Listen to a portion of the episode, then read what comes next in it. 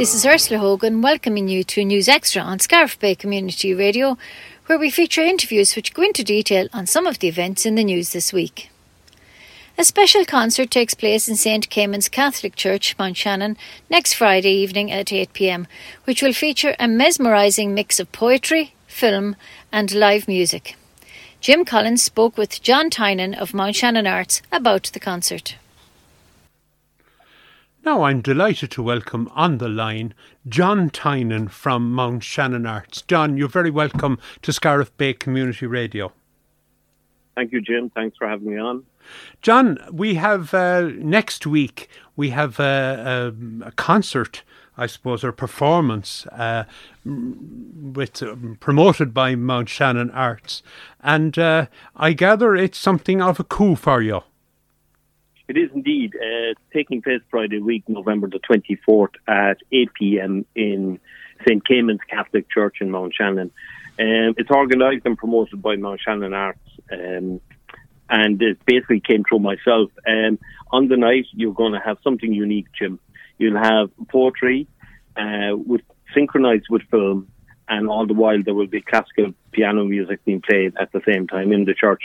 So I'm hoping for a very atmospheric and dynamic evening for people. Yes, that's. I suppose it's an unusual combination, isn't it? The three three things: poetry, film, and music, piano music. Yeah, as I, I wouldn't even say unusual. As I say, I, as far as I'm aware, Jim, it's unique, you know. Yes. And so you've got the two performers. James E. Kenward, he's an English poet. and he will recite his poetry. Uh, a lot of that comes from notebooks that he had written um, when he was going through um, a tough time many years ago. He's re- redefined himself now. He was basically on the, the music scene as an MC on the dance scene across uh, internationally across Europe mostly, and he's redefined himself now as a poet.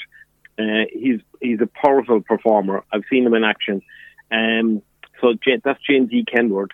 He will synchronise his poetry with films that he's making, and he's got some uh, fairly big names involved in these films as well, including um, Joelle Taylor. She's a T.S. Eliot Prize winner in 2021. She's probably the foremost poet in, in England at the moment. And um, he's also got a Cannes uh, award winner as a cameraman and an award winning director as well. So they they'll make the films.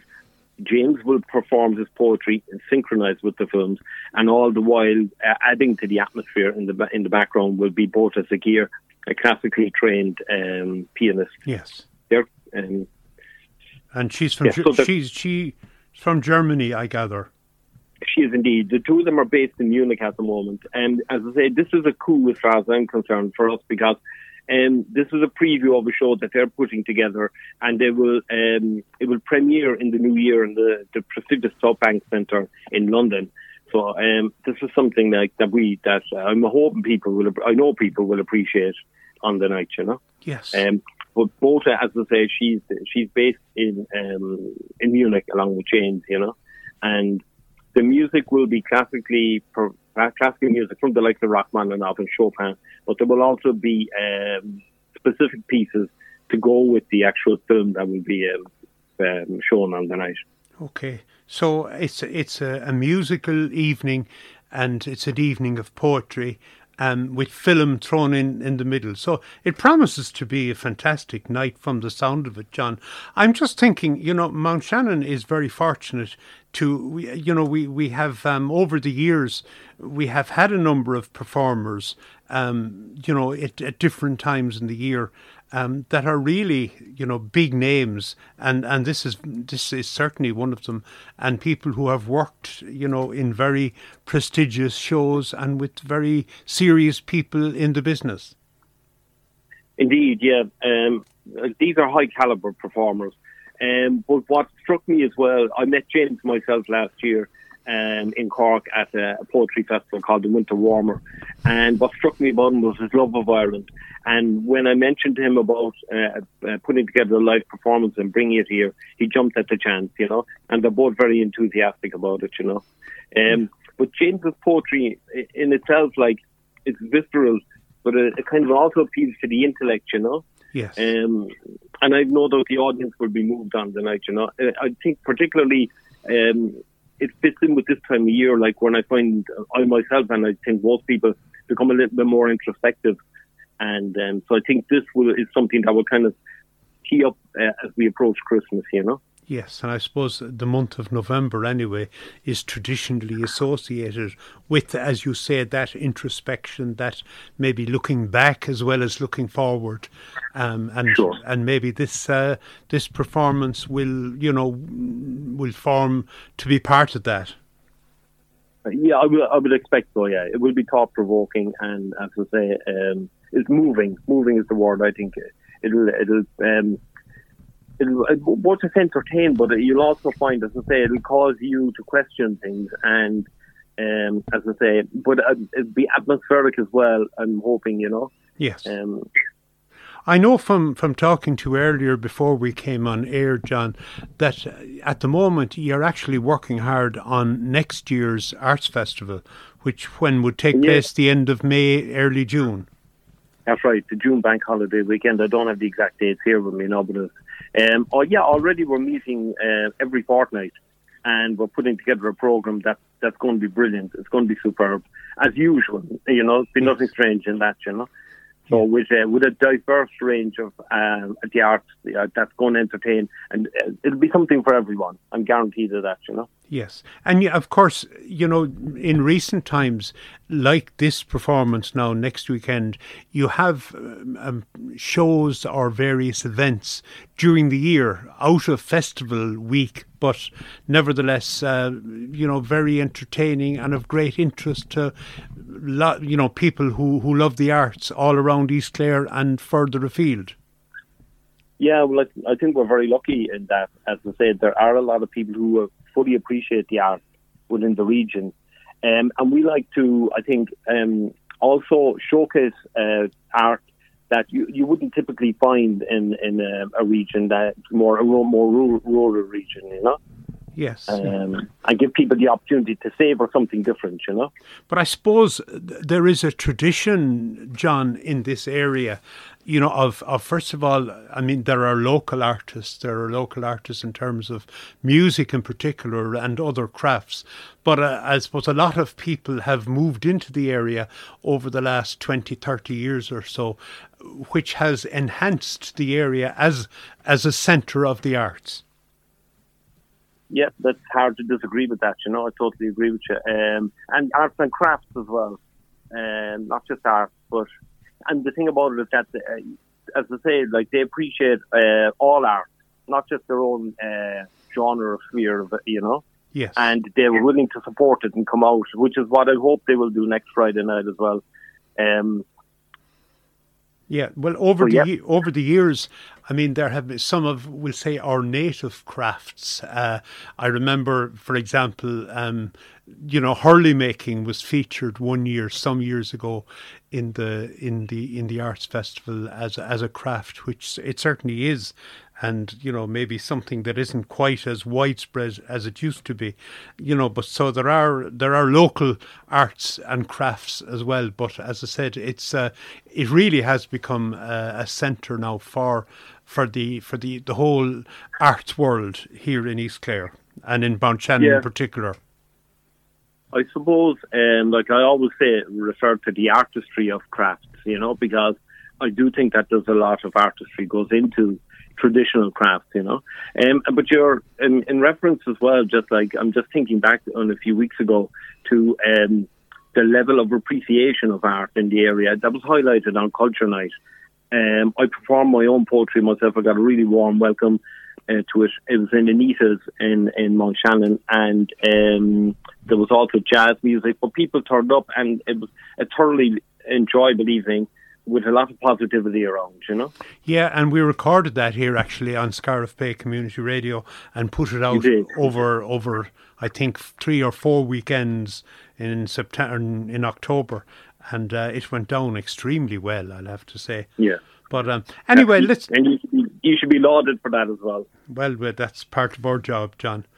Listen, just to to recap again. So it's uh, on Friday, next Friday, uh, the twenty fourth of November, uh, in St Caimin's Catholic Church at eight o'clock. Indeed. And tickets can be bought at mountshannonarts.ie and they're very competitively priced, you know, uh, at 15 euro. Okay. And uh, will there be, well, I suppose if they're all booked out, there won't, but uh, there, will, there may be tickets available on the door. Yeah, on the night, hopefully there will be, even though they are moving well now, but I expect that there will be um, tickets available on the night okay. as well. So for, for, for to be guaranteed your seat, um, go to mountshannonarts.ie and uh, there you'll find that you'll be able to, to book the ticket and uh, that, and and sort yourself and be sure of a place on the night. Indeed, yeah, and there's more information there as well about the performance. You know, background to the two lads, etc. You know, yes. and what to expect. Lovely. Yeah, yeah. I just want to say as well, Jim, a big thank you, uh, short appreciation of uh, the Arts Council and Clare County Council for their funding um, and without which we couldn't uh, fulfil our remit to bring the arts to the people. Okay, John Tynan of Mount Shannon Arts, many thanks for joining us, and we look forward uh, to the night next Friday night and to the performance in the Catholic Church in Mount Shannon. And we wish you and your committee all the best uh, with it, and have a great night and hopefully a full house. Thank you very much, Jim. I really appreciate it. Thank you. Bye. Okay. We are majesty, and we are less. We are filled with darkness, except where spheres of light shine bright inside our heads. Orbs, swift become instruction, carried through the dark and wet. We are many, and we are kept in muscle, in myofascial webs. A body holds itself together, scaffolded in vertebrae, in jaw bones, in our compressed layers. The sorrow, the joy, the stress.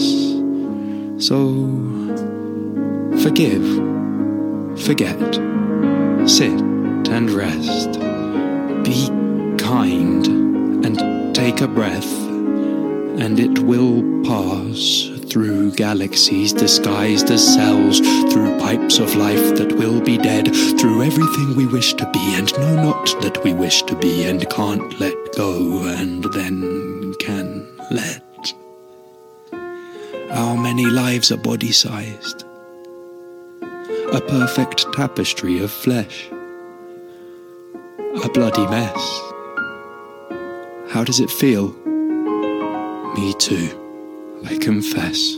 The Church of Ireland Bishop of Killaloe, Michael Burrows, was in East Clare during the week visiting the local churches Mount Shannon, Tuamgraney, and Killaloe. Jim Collins caught up with him in St Cronan's Church, Tuamgraney, and asked him about his tour. I'm delighted to be with Bishop Michael Burrows, who is Bishop of Killaloe and where else, Bishop? Limerick and Tuam and a whole lot of other places, but uh, I won't trouble you with the, that. But essentially, the Midwest and the West of Ireland, everything west of the Shannon and a bit more. Well, you have wide territory uh-huh. to cover. So you, we're here in St. Uh, Cronan's in Tuamgraney, mm-hmm. which is, as you know, the oldest mm-hmm. church in continuous mm-hmm. use in the country. Um, and you're, you're in your autumn peregrinations. Mm-hmm. What is that, Bishop? Um, I am trying to visit over a period of days every church in this very expansive diocese um, to raise money for a good cause, to meet people, to unite the diocese in a sense of common purpose, to play every musical instrument available, and to some extent just to enjoy myself. Yes. And uh, the word peregrinations, which is a sort of one of these eccentric favoured words of mine, it comes from the old Latin word for being a pilgrim, who was a peregrinus, and the peregrinations are a kind of anglicised version of the activities of a pilgrim, and I suppose a bishop is a way, a kind of pilgrim, travelling about the diocese, meeting people, experiencing a sense of the generosity and the holiness of each place. So, and in the Middle Ages, uh, those who went on pilgrimage, the peregrini, were never quite sure often in Ireland of their actual destination. Yes. They sort of travelled wherever the Lord took them and had an open mind about what might happen and who they might meet.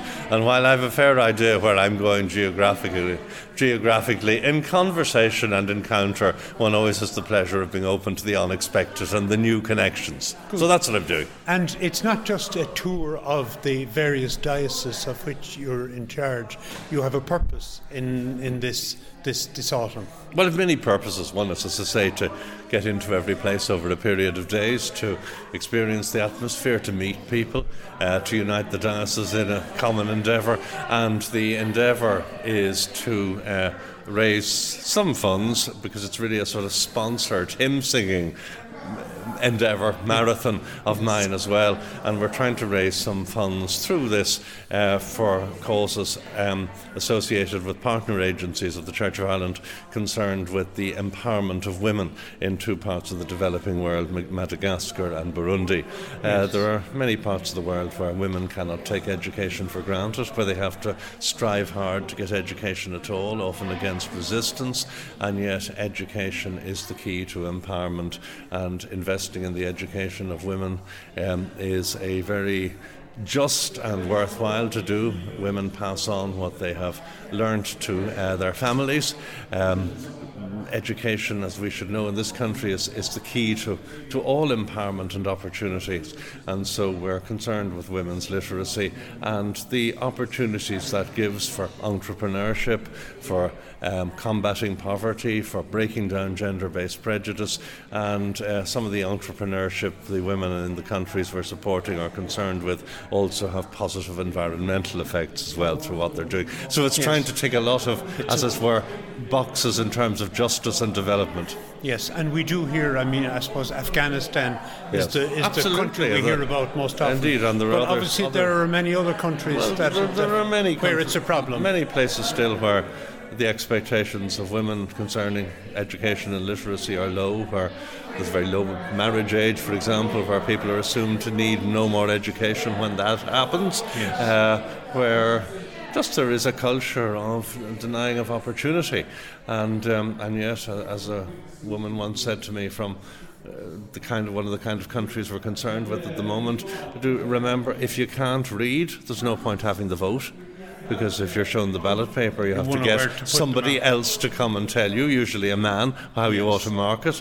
And again, uh, if you can't read the medicine bottle when the uh, doctor gives you medicine, and perhaps sometimes you don't like to admit it, you don't know how to administer it correctly, and it impedes how you look after your children. So it's as basic as that. Yes, something which we take for granted. Absolutely, and, in, and in the more we'll call it developed countries. Yes, yeah, absolutely, and while you know we've a long way to go in Ireland still in terms of total equality of opportunity.